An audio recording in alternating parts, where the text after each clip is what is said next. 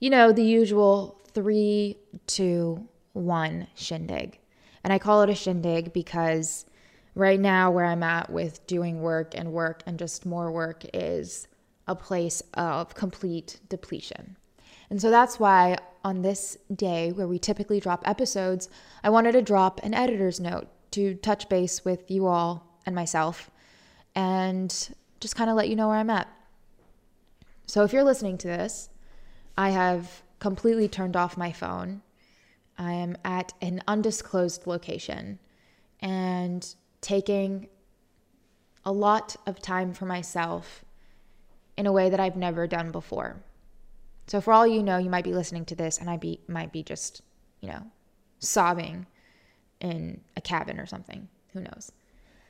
And I'm telling you all this because burnout is one of those things that you don't always see coming because you're in such a like machine.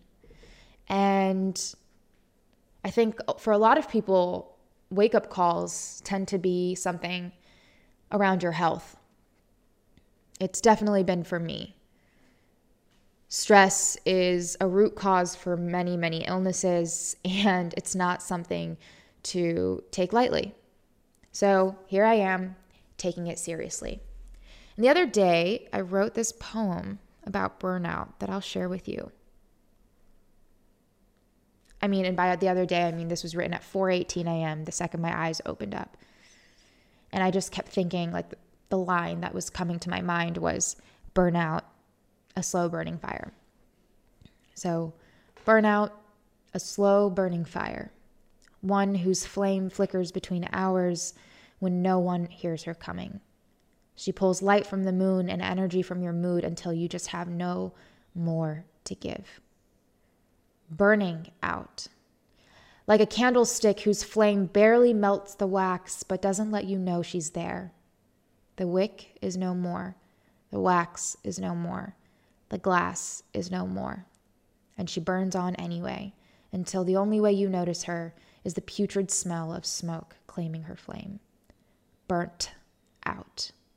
Like a burnt piece of toast that is charred to a non edible crisp, one that crumbles into a hundred tiny pieces impossible to clean up sure to leave a trail of crumbs to remind you of who you've become.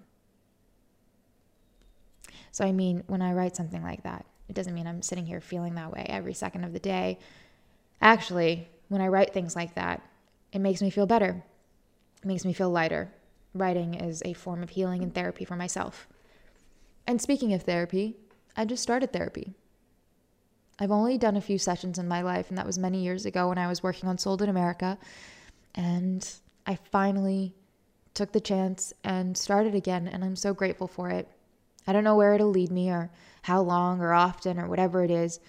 I'm usually obsessive as a planner, but this time I'm letting go and surrendering, or at least I'm telling myself I will. And maybe when I'm struggling with doing that, I'll come back to this editor's note and remind myself to be kind to myself in this moment, in this position, to continue writing because the answers are always inside of you. You just have to give them space to breathe.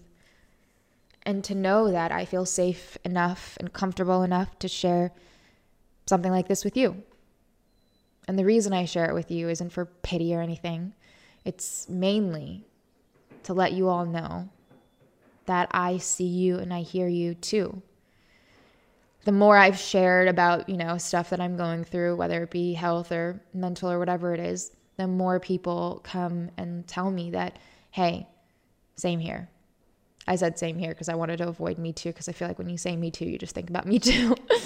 um, me too part two. I don't know. How can we how can we use that again? Anyway, I hope that you give yourself time this week to do nothing because nothing is still something nothing is like actually a key ingredient to what we need to be doing. It's the only way we can sustain ourselves. And as someone who, as my therapist said, is addicted to overthinking because I love solving puzzles and I love making things happen and I'm very, very good at it, it doesn't last if you're not actually taking time to rehab after training so hard and just relax. Relax, whatever that means.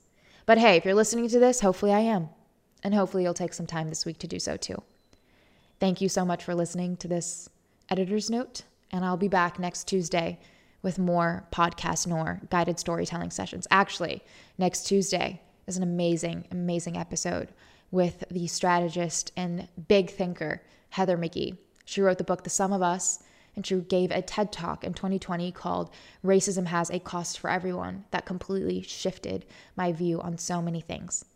I hope you enjoy this editor's note, and I hope you look forward to next week. Talk to you guys soon. Always talk to you guys. Talk to you all soon. As always, at your service.